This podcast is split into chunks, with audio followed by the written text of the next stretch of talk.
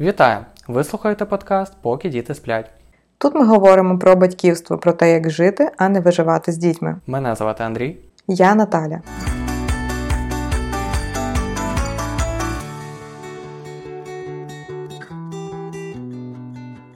Всі теми, які ми розкривали в попередніх 19 епізодах, більше меншою мірою пов'язані з цією темою, про яку ми будемо говорити сьогодні. У цілих 19 епізодів позаду, так багато роботи. Дякую кожному, хто слухає і підтримує наш проект. Здається, Наталя, я втомився, бо якісь дзвіночки в голові дзвонять. Та ні, справді дзвонять дзвіночки, тому що свято наближається. Йой, точно, цього року ще й раніше свята, а я навіть ніякий список подарків не підготував. Не хвилюйся, я про все подбала. Для наших дітей я вже склала вішліст навіть дещо замовила. А для вас, наші дорогі слухачі, партнер цього епізоду, найкращий в Україні бренд Монтесорі іграшок та матеріалів Бабка, підготували знижку 8% за промокодом Нотіка. Використайте його і придбайте подарунки для малечі заздалегідь. Так, сьогодні у нас, можна сказати, ювілейний 20-й епізод. І сьогодні ми будемо говорити про емоційний інтелект. О, емоційний інтелект це дійсно дуже важлива тема, е, тема, яка є актуальною вже довгий час, тому що попередньо вона була не актуальною, і багато людей вважали про те, що щасливою людиною е, може бути тільки та людина, яка є інтелектуально сильною, тобто та, яка має багато знань, яка добре закінчила школою. Але на сьогоднішній день ми можемо е, стверджувати, що це не так, і потрібен деякий баланс між тим, щоб людина була прокачаною не тільки інтелектуально. Е, когнітивними всякими своїми здібностями, але так само і емоційно е, стабільною і емоційно зрілою особистістю. Можливо, поділись, Андрій, про те, що ж таке емоційний інтелект, чим він відрізняється від когнітивного, як ти сказав, для того, щоб пролити трошки світла. Так, давай ми почнемо з визначень, і ось як це звучить. Емоційний розвиток передбачає вивчення того, що таке почуття та емоції, розуміння того, як і чому вони виникають, розпізнавання власних почуттів та почуттів інших людей а також розробку ефективних способів керування цими почуттями. Особистістю мається на увазі. Та по факту нам, як людям, е, потрібні ресурси не лише як е, харчування, е, тепло і все інше. Невід'ємною частиною для кожного з нас в більшій чи меншій мірі це є соціальні зв'язки. І за встановлення і розвиток гарних соціальних зв'язків відповідає емоційний інтелект. Проте цікаво зазначити, що є е, певні е, типи розладів психологічних, які трапляються е, у людей, наприклад, певні форми аутизму. Ці люди вони не розпізнають невербальних сигналів інших людей і не можуть відповісти так само. Тобто жести, поза, усмішка, тобто якийсь соціальний контакт, який починається з дрібниць. Вони цього не розпізнають. До речі, згадав серіал, який ми з тобою колись дивилися, про теорія Великого Вибуху називається. Там головний герой доктор Шелдон Купер, геній сучасності, дуже інтелектуальний е, чувак, який працює в університеті, досліджує фізику, але от з емоціями він взагалі був дуже слабенький, і він ніяк не міг розпізнати емоції інших людей і зрозуміти, що вони відчувають. Ну, В процесі серіалу він якраз розвивав свої емоційні навички за допомогою е, дівчини, яка була мала не дуже високі когнітивні навики, але емоційний інтелект у неї був значно вищий за нього. І що він точно засвоїв, що коли людина засмучена, їй за правилами етикету необхідно запропонувати гарячий напій. А я хочу сказати дякую, що наших патреонів стає все більше. За правилами гарного етикету, якщо вам подобається те, чим ми займаємося, ви можете вибрати свою категорію, яка вам буде фінансово комфортна: 3, 5 або 10 доларів в місяць на підтримку улюбленого подкасту. Дякую. Добре. А чому важливий емоційний інтелект? Навіщо він нам потрібен? Тому що дитині і потім дорослій людині потрібно буде взаємодіяти з іншими людьми все своє життя. Незалежно від того, інтровертна вона, екстравертна, е, взаємодія з іншими людьми це просто невід'ємна складова е, всього нашого існування. І саме розуміння власних почуттів дає можливість і таке підґрунтя розуміти почуття інших. А вже тоді, коли виникає розуміння, вчитися регулювати. Саме регулювати, хочу підкреслити, а не заглушати емоції, е, їх соціально прийнятним способом. Знаєш, це одна з причин, чому мені дуже подобається хоумскулінг. Тому що ти можеш у великій мірі сам обирати предмети і е, ті сфери життя, які е, ти своїй дитині передаєш і її навчаєш. Е, мене особисто дуже сильно е, засмучує і дратує, що наша загальна академічна освіта в школі вона не включає таких предметів, як е, фінанси і комунікація, тобто емоційний інтелект. Тому що це дві гігантські сфери життя, які відбуваються з нами майже з самого дитинства фінанси, там де з якогось підліткового віку вже потрібно закладати основи і розуміння, як з ними взаємодіяти. Е, а емоційний інтелект ще з ранішнього віку і до самого е, останнього подиху нашого е, на цій планеті. Тому це дуже важливо, щоб ми підіймали ці теми і розбиралися для себе та для наших дітей. У мене, до речі, в ході того, що ти говориш, виникло питання. От скажи, як ти думаєш? Ну, якщо говорячи про фінанси, ти кажеш, я якось уявляю якийсь предмет, дисципліну, яка буде навчати е, про те, як поводитись з фінансами, можливо, як формувати бюджет і ще якісь такі питання. То чи можливо взагалі і чи потрібно все ж таки створювати якусь окрему дисципліну, таку як емоційний інтелект, щоб просто там теоретично викладати, як правильно взаємодіяти дітям одне з одним? Чи все ж таки тема емоційного інтелекту вона повинна бути просто просякнута в усіх інших е, предметах, у взаємодії вчителя з учнями, в можливо якійсь позакласній годині, де буде відбуватися якісь е, шкільні класні тімбілдинги е, для саме практичної реалізації, тому що мені здається, ну буде складно, напевно, створити якусь окрему дисципліну. Слухачі наші дорогі, поділіться також вашою думкою, як ви гадаєте, чи потрібна в школі якась окрема дисципліна, чи все ж таки е, тема емоційного інтелекту повинна супроводжувати усе, усі процеси, які відбуваються у школі. Це цікаве питання. Ти знаєш, е, напевно, е, як теорію, так як е, в школі дуже багато викладається теорії і багато предметів, які е, можна більш на практичний лад перевести, все ж подають теорію. Я думаю, що не зайвим буде пояснити про е, соціальні норми, про е, власні кордони і інші речі, які будуть стосуватися конкретно особистості людини. Але я якраз про те і кажу, що е, потрібно більше додавати, так як ти кажеш, позакласних зустрічей, там тімбілдингів чи е, щось типу того, де діти зможуть більше е, навчатися е, комунікації, про що ми сьогодні, напевно, більше будемо якраз е, розмовляти, як е, навчати цього наших дітей у звичайному житті. Знаєш, на що хочу звернути увагу, що батьки дошкільнят. Я помітила так, е, в принципі, по більшості моїх знайомих, в кого є маленькі діти, що вони досить сильно е, клопочуться і переживають про питання соціалізації дитини. І це питання, воно якраз досить сильно пов'язано з цією темою, яку ми говоримо, тому що під соціалізацією е, батьки зазвичай розуміють здатність дитини взаємодіяти з однолітками, з іншими дітьми, тобто вони переживають, чи зможе дитина гратися гарно, чи зможе вона там ділитися іграшками. Більшість батьків дуже хвилює це питання, особливо коли вони вперше стикаються на майданчику, що дитина не хоче ділитися своєю іграшкою. Це питання ми можемо якось окремо розкрити.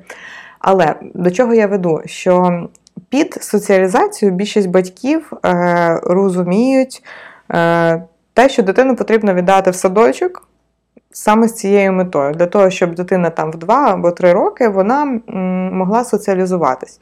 Ну і на практиці, напевно, е, кожен, хто е, очікує що дитина от пройде цю соціалізацію, вони ставлять як кінцевий результат, що дитина зможе.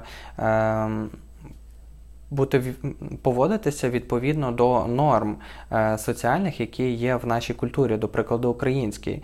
І якщо для багатьох це є е, некомфортно, коли дитина не хоче ділитися е, своїми іграшками на майданчику, і ти можеш першу таку емоцію відчути, що ой, якось не дуже гарно, що дитина не ділиться, якась невихована у мене дитина. То питання, чи може дитина цього навчитися, будучи з однолітками в садочку?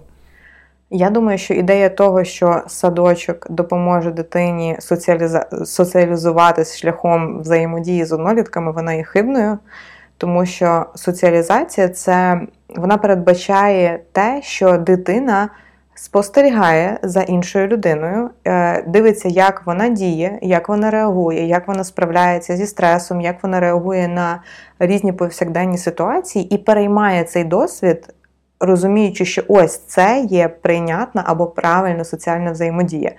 Е, уявимо ситуацію: приходить трихрічна трьохрічна дитина, яка е, ще має дуже-дуже частково або тільки на початковому рівні розвинутий емоційний інтелект.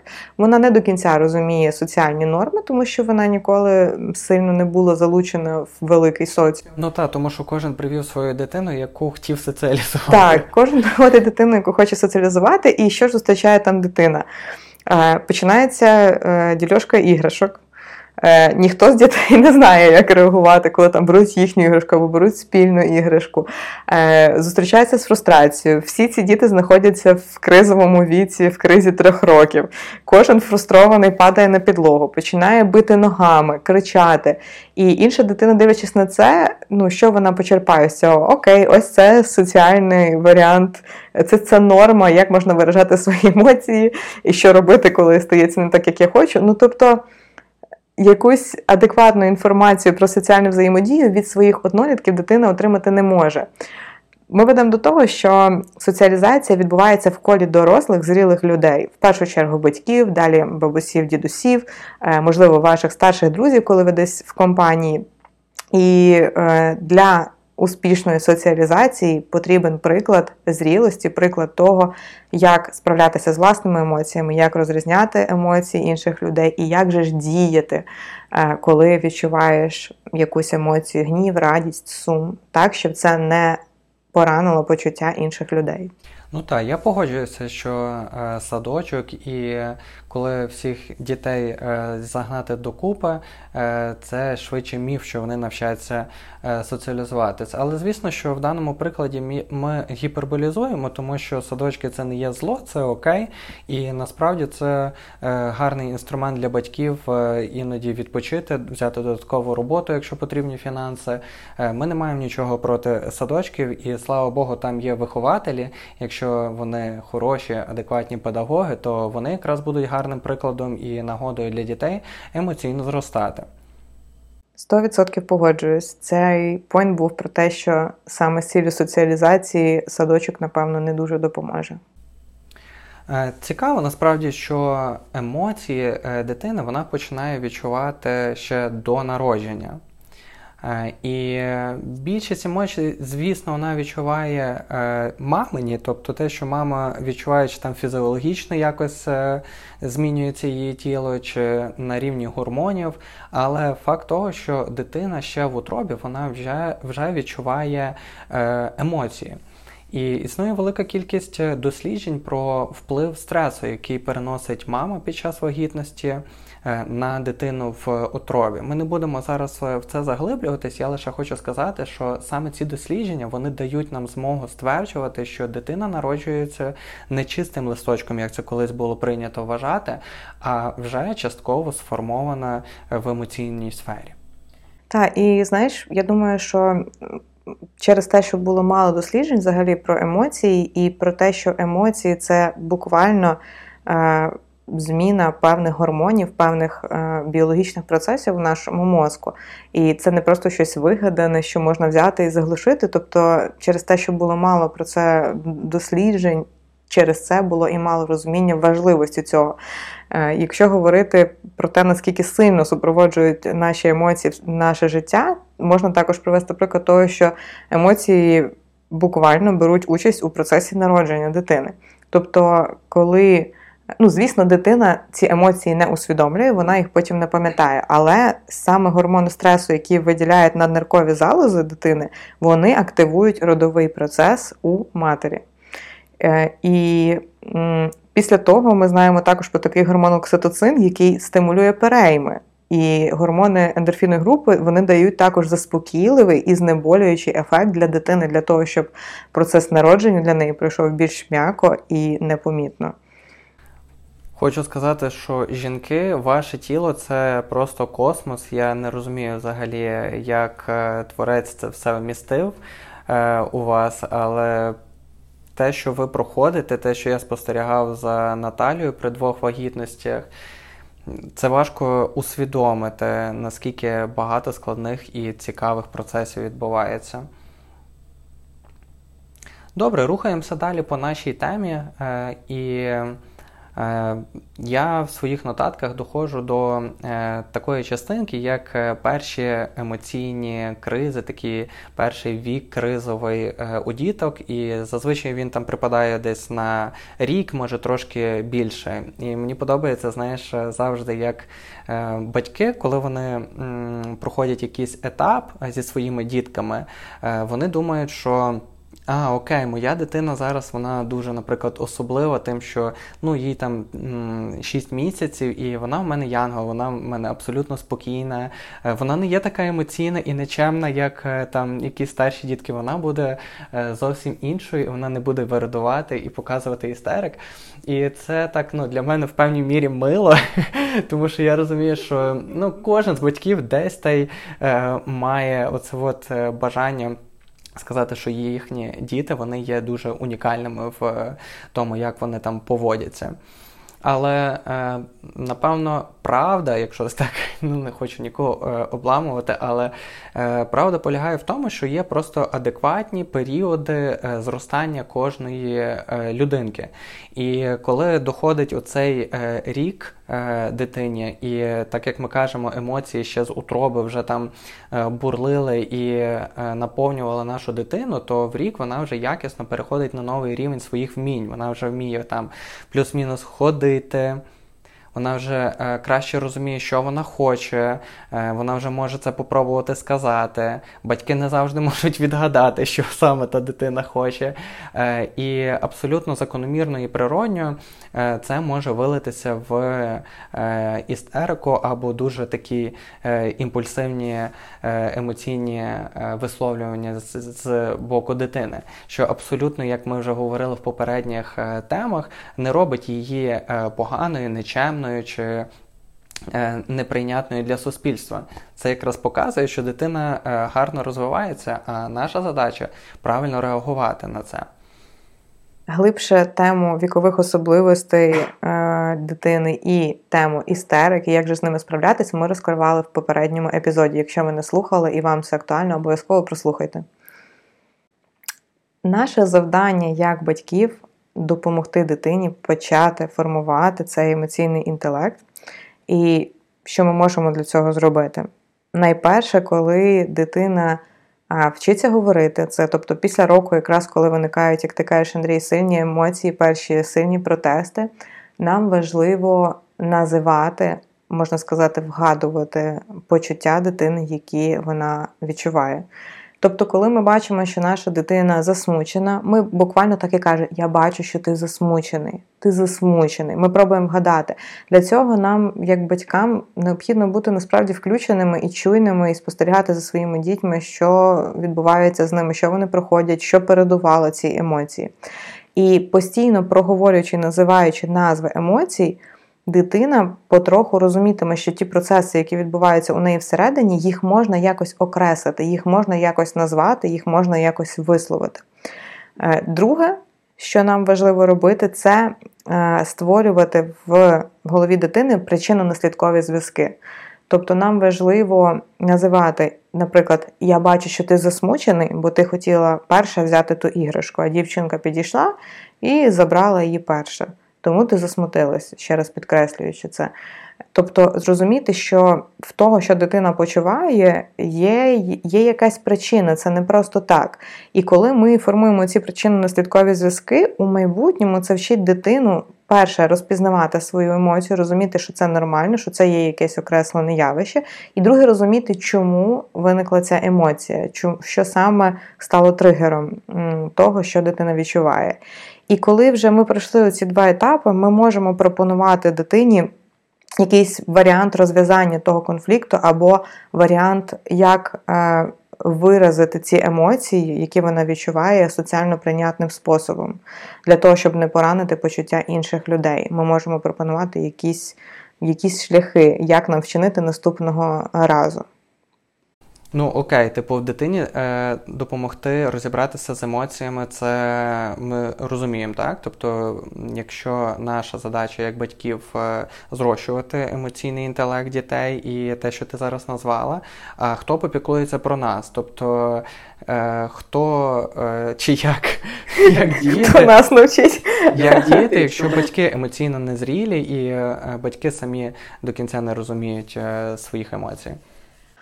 А, Знаєш, е, я думаю, ми всі в певній мірі емоційно незрілі. Чому? Тому що нас не вчили з цього з дитинства. Я думаю, кожен з нас е, в певній мірі відчуває свою таку емоційну тупість, тому що ми відчуваємо іноді якісь сильні емоції в стосунках десь з партнером, е, десь е, з незнайомими людьми, з людьми на роботі, щось нас тригерить, щось нас злить. Ми не завжди можемо зрозуміти, чому, чому це нас злить. Ми просто сердимось і не можемо також це висловити якимось м- адекватним способом. Тому це таке, знаєш, дуже гарне риторичне запитання, але що точно можна зауважити, що дітям значно складніше, я б навіть сказала, майже неможливо е, бути емоційно зрілими, якщо вони мають емоційно незрілих батьків. Тому що у будь-якому випадку, якщо ми говоримо якісь правильні речі дитині, але е, дитина спостерігає, як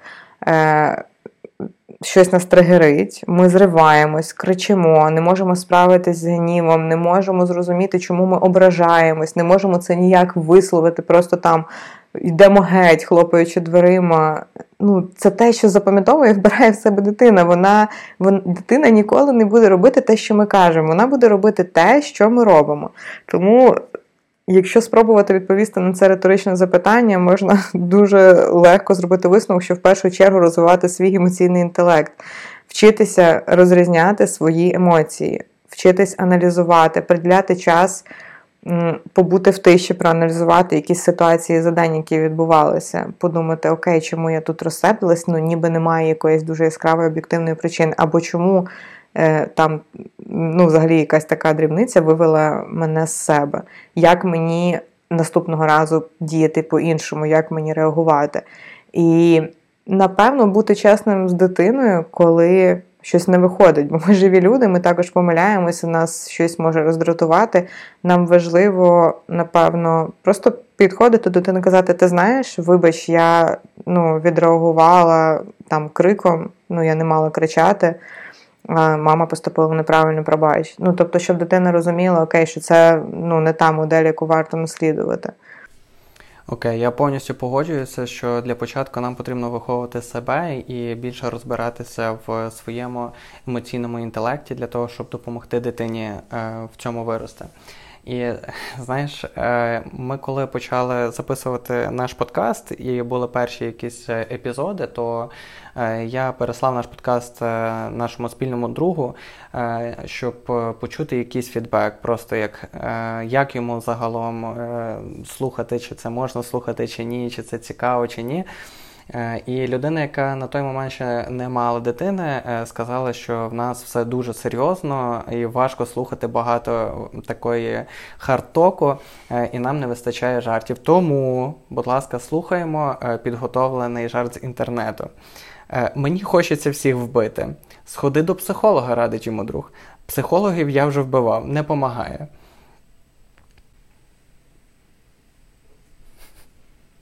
Це був не смішний жарт, Андрій. Я намагався. Е, тому, будь ласка, якщо е, вам потрібні жарти, скоріш за все, що е, це не той подкаст на ринку. Але не йдіть від нас, будь ласка. Добре, повертаємося до хард-току. З жартами на сьогодні досить. Ми спробуємо наступного разу ще раз. У мене є ще один заготовлений, я пізніше. Давай на наступний епізод. Не завалі людей зразу жартами.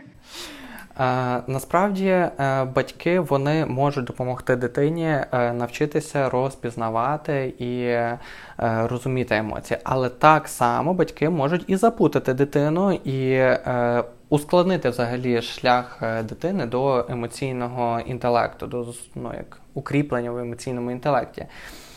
Поширена ситуація, яка може трапитися, коли дитині потрібно зробити укол, і впливовий дорослий в цей момент каже: Не плач, це не боляче, це не страшно. Що в такий момент е, відчуває дитина? Е, вона відчуває дисонанс. Що це брехня? Тобто вона розуміє, що окей, якщо мені впливовий дорослий, він говорить про те, що мої емоції це брехня, я цього насправді не відчуваю, напевно, їй краще відомо. І саме такі е, ситуації вони можуть дуже сильно відкатити назад і призупинити, зашкодити е, розвитку емоційного інтелекту е, дитини. Ще декілька прикладів таких конкретних no-no, які не можна застосовувати. Тобі здалось, не сприймай так близько до серця, ти занадто емоційний, ти маєш радіти. Дуже цікаво. Не ображайся, не хвилюйся. Е, два останніх я іноді використовую. Знаєш, і хочу сказати, що всі оці вислови, всі ці фрази, які ти назвав, е, в нашій ментальності це е, прийнято використовувати як підтримку і підбадьорення. Саме так. І це найбільш смішно, тому що якраз це ті речі, які не потрібно використовувати ні в якому випадку, тому що вони просто знецінюють твої реальні почуття, які для тебе дуже сильні, навіть якщо. Е, на наш погляд, е, там ситуація, якась ситуація це дрібниця в дитячих очах, її проблеми такі ж реальні, як наші проблеми в наших очах. Так, ти права. Це пригнічує здатність дитини розуміти свої емоції. Знаєш, є, коли ми готувалися до цієї теми, е, я для себе дослідила, що є декілька таких неочевидних е, речей, на які е, впливає наш емоційний інтелект. І перше з цього всього списку це самооцінка. Можливо, спочатку важко пов'язати саме емоційний інтелект і самооцінку, але це так. Спочатку правильне визначення самооцінки, таке, як можливо можна знайти у всіх підручниках, це здатність оцінювати саму себе, дуже важлива властивість психіки людини. Але є ще одне визначення самооцінки, яке, можливо, воно не таке підручникове, але яке дуже сильно відгукується мені. Самооцінка це погляд на себе очима батьків. Хвалять чи не хвалять, і за що? Як підтримують чи не дуже, захоплюються якимись вчинками або навпаки, тільки постійно роблять зауваження. Е, наша самооцінка вона формується в ранньому дитинстві. Е, взагалі, сформована адекватна самооцінка практично не змінюється у школі. Тобто не школа формує не оцей період, коли вже шкільного віку він формує самооцінку, а вона закладається значно раніше. Натомість, маючи неадекватну самооцінку, людина навіть у дорослому віці залежатиме від ставлення до неї оточення. Неймовірно важлива е, частинка даної теми. Від самооцінки настільки багато чого залежить в майбутньому. Якщо ми беремо за основу е, еквівалент щастя в кожної людини, то я думаю, що о, як багато всього залежить. Е, ми можемо обрати не ту роботу, ми можемо обрати не того партнера, ми можемо товаришувати чи жити і так далі. Тому що у нас само, самооцінка або занижена, або завищена. І знаєш, саме адекватне і м, таке правильне ставлення до себе передбачає відповідне ставлення до інших людей. В цьому і зв'язок самооцінки з емоційним інтелектом. коли в нас адекватна самооцінка, у нас, знаєш, немає оцього відчуття, що е, люди здійснюють якісь здійснюють якісь вчинки і демонструють свої емоції заради мене. Тому що дуже часто нам здається, що от всі емоції, всі якісь почуття, вони направлені конкретно на нас, і це це може ставати таким, знаєш, каменем спотиканням в стосунках з будь-якою людиною, чи то партнер, чи то друг, е, чи то колега по роботі. Тому що нам здається, що емоції, які проявляє людина, вони вони от на нас направлені, що це завжди саме через нас, от, щоб нам щось показати. Але коли в нас є адекватна внутрішня самооцінка, у нас є розуміння, що ці люди, так само як і я, мають право жити повноцінно, переживати якісь вдачі, переживати якісь падіння, йти до якихось досягнень, здійснювати якісь свої помилки, відчувати певний емоційний стан чи настрій.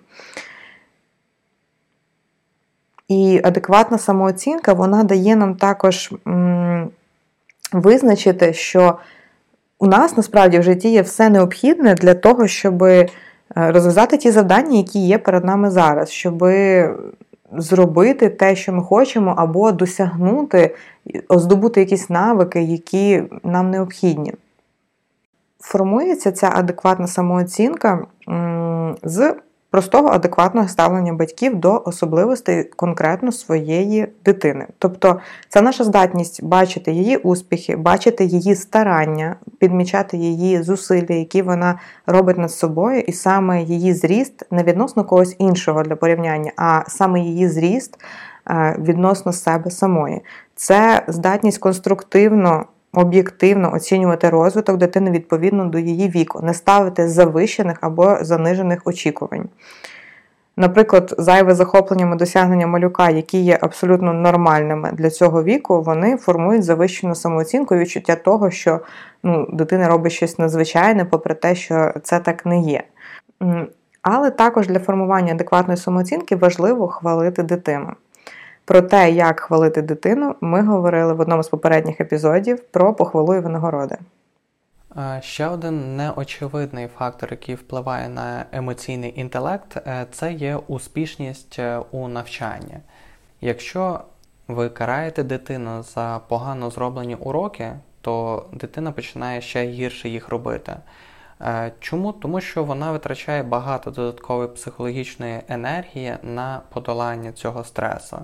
Якщо з раннього віку, коли дитина активно вивчає світ, вона дістає покарання за результат своєї дії, тому що вона щось накоїла, або батькам не сподобався результат її дій, і дитина не може його виправити, щоб отримати натомість якесь схвалення.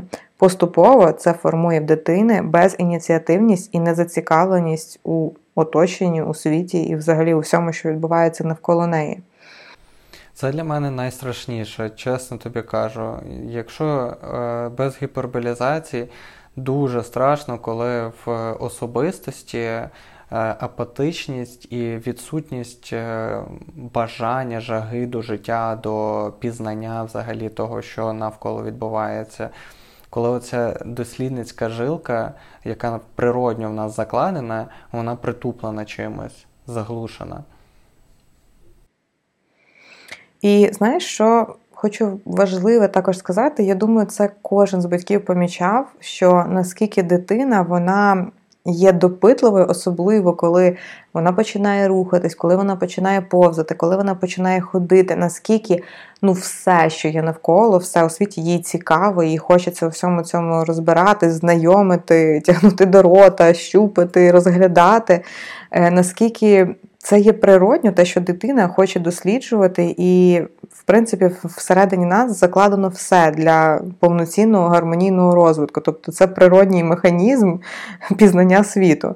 І наскільки важливим є в цей період не знищити цей інтерес, не, ем, не е, знищити оце задоволення від процесу пізнання.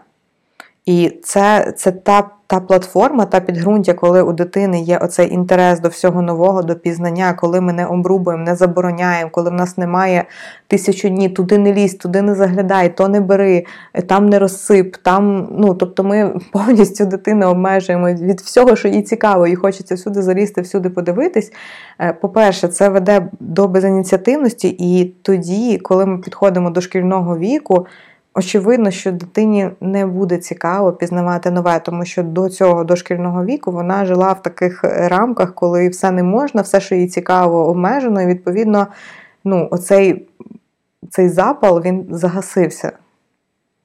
Е, до речі, готуючись до даного епізоду, коли ми все це проговорювали, ще раз перечитували, то е, зловили себе з Наталією на думці, на думці про те, що е, нашу дочку, якій зараз майже 2 рочки, сину нашому 3 е, і 3, е, ми часто обмежуємо, тому що ми почали сприймати її рівнею, напевно, до старшого сина. і те, що ми очікуємо, що в нього вдається, або до того рівня акуратності, коли він щось вивчає, е, до якого ми звикли, е, ми це пробуємо е, вимагати, ну якби не так грубо, але ми очікуємо це від нашої дочки. Тобто, коли Авель стає допомагати нам в готовці, і він більш акуратно може чи розбити там яйце, чи борошно якесь перемішати, в неї так не вдається. Вона молодша, і це нормально нормально, що вона проходить свій рівень е, навчання, який Авель вже колись пройшов, і ми йому це дозволяли. Але зараз, коли вона бере борошно і спеціально може кинути його десь там на землю, бо їй цікаво, що буде, ми до цього більш критично ставимося і ми можемо це забороняти. Е, І це ми ну, якби згадали декілька таких е, прикладів, де насправді ми бачимо себе винуватими в тому, що ми зрозуміли, що ми почали ставитися е, до них по-різному на тому віці, якому вони є. Тому що коли Авель був молодший, ми йому дозволяли більше всього, щоб він міг навчатися і досліджувати так, як йому комфортно. А з нею так зараз не зовсім працює. Так, тому це таке наше розкаяння і нагадування нам, що потрібно дати дитині цю необхідну свободу і необхідний рівень самостійності. Е, який вона хоче реалізовувати. І, в принципі, ми підходимо до ще одного неочевидного факту, е, фактору, на який впливає емоційний інтелект це самостійність. І найтаке іронічніше в тому, що самостійність це вроджена якість, яка, в принципі, формується сама по собі. І головне наше завдання не заважати формуванню цієї самостійності. Е, одна з моїх улюблених е, фраз, висловів Марії Монтесорі про те, що дозвольте дитині робити те, що їй здається, що вона зможе зробити. І, звісно, це такий серйозний виклик для нас, для батьків, тому що дуже часто, там, коли дитина вперше, наприклад, тягнеться до Е, чашки і з водою і хоче її перелити, наприклад, в іншу чашку. Ну, перша якась думка, яка виникає, ну, звісно, що вона зараз розділі, мені це все прибирати, витирати. Але е, це той момент, коли кожному з батьків, напевно, треба просто потримати себе за руку, зупинити себе і дати дитині можливість розлити, тому що Саме так дитина навчиться в майбутньому, наприклад, не розливати це. Коли вона сто разів перелиє і розлиє, на 101 в неї вийде не розлити це. Коли дитина проявляє для чогось зацікавлення, як наша Ребека зараз, і ми іноді такі, ну ні, ні, ти ще для цього замаленька, от Авель уже може це пробувати. Та ні, якщо їй це цікаво, вона теж може це пробувати. Звісно, що в неї вийде не так ідеально, але Авель якимось чином дійшов до цього. І коли ми згадували, яким чином він дійшов, це тому, що ми давали йому можливість більше більше пробувати.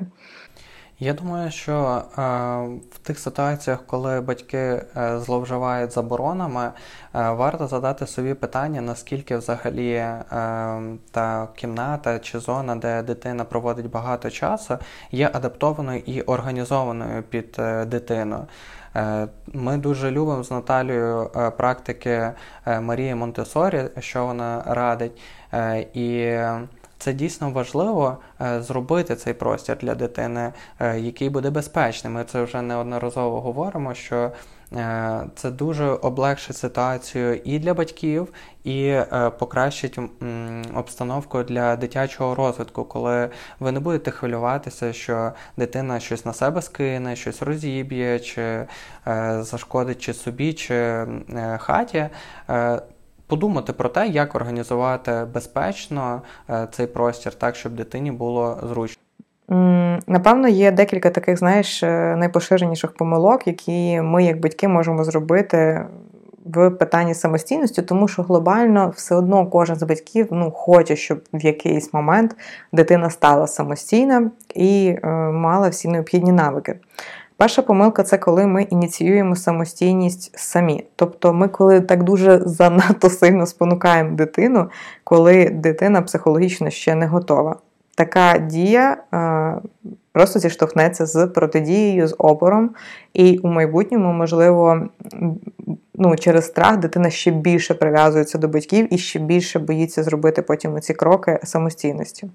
Друге, це велика кількість заборон, як ти вже казав, коли ми все обмежуємо, все забороняємо, тому що ми не підлаштували наш простір до нового члена сім'ї, е, який вже теж хоче ходити, залазити, щось діставати. І коли наш простір не облаштований, відповідно більше заборон, без дозволу мами не можна нічого зробити. Спочатку дитина опирається, тоді ми, батьки, найцікавіше починаємо сприймати це як неслухняність і за яку ми ще й караємо дитину.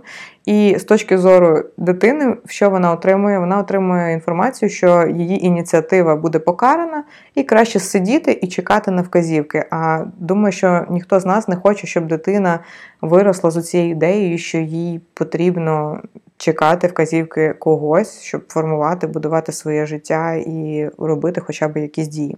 Третя помилка це вимагати від дитини зробити те, що я сказала. Тому що я мама, я старша, ти повинен послухатись і зробити так, як я це сказала. Це взагалі не про самостійність, це про виконавчу діяльність, коли людина добре виконує якісь розпорядження, але не є ініціатором. І що це також формує, що вона чекає на схвалення своїх дій і чекає подальших вказівок. Тобто це дуже зручно для батьків, але е, це незручно для дорослої людини, яка колись виросте з цієї дитини. Е, і четверта помилка це залякування наслідками самостійних дій. Е, знаєте, дитинство це період, коли дійсно дитина вона досліджує все, і також вона досліджує межі дозволеного. Наше завдання як батьків не добити її, коли вона помиляється, а навпаки, допомогти пережити ті наслідки, з якими дитина буде зіштовхуватися, і розрізняти, коли варто робити щось самостійно, а коли необхідно попросити від когось допомоги. Е, ми, як батьки, можемо бути ідеальними і старатися в е, тому, щоб е, правильно взаємодіяти з нашими дітками, щоб допомогти їм формувати здоровий емоційний інтелект, але ми не єдині, які взаємодіємо з нашими дітьми. І так само те, про що ми говорили сьогодні, вже про людей, яких ми обираємо, які будуть контактувати, навчати наших дітей чи піклуватись про них. Це може бути е, педагог в школі чи е, вихователь в садочку.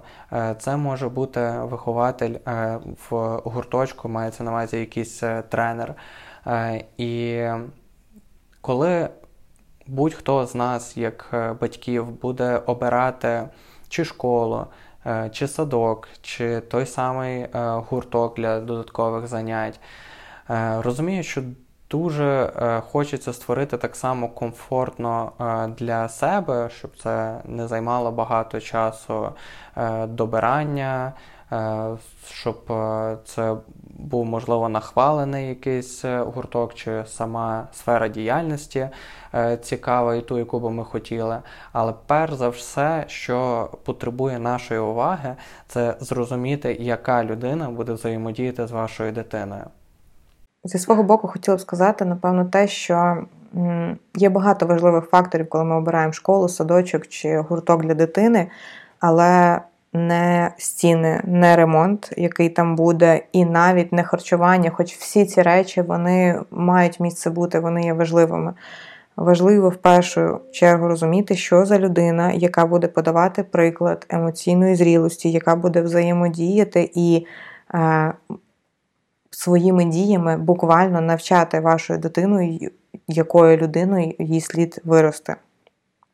Тобто потрібно піти і познайомитись особисто з цією людиною, е, можливо, задати незручні питання. Е, Просто по-людськи навіть сісти, випити кави і подивитись, як людина взаємодіє з дорослим, як вона реагує, е, які теми вона підіймає.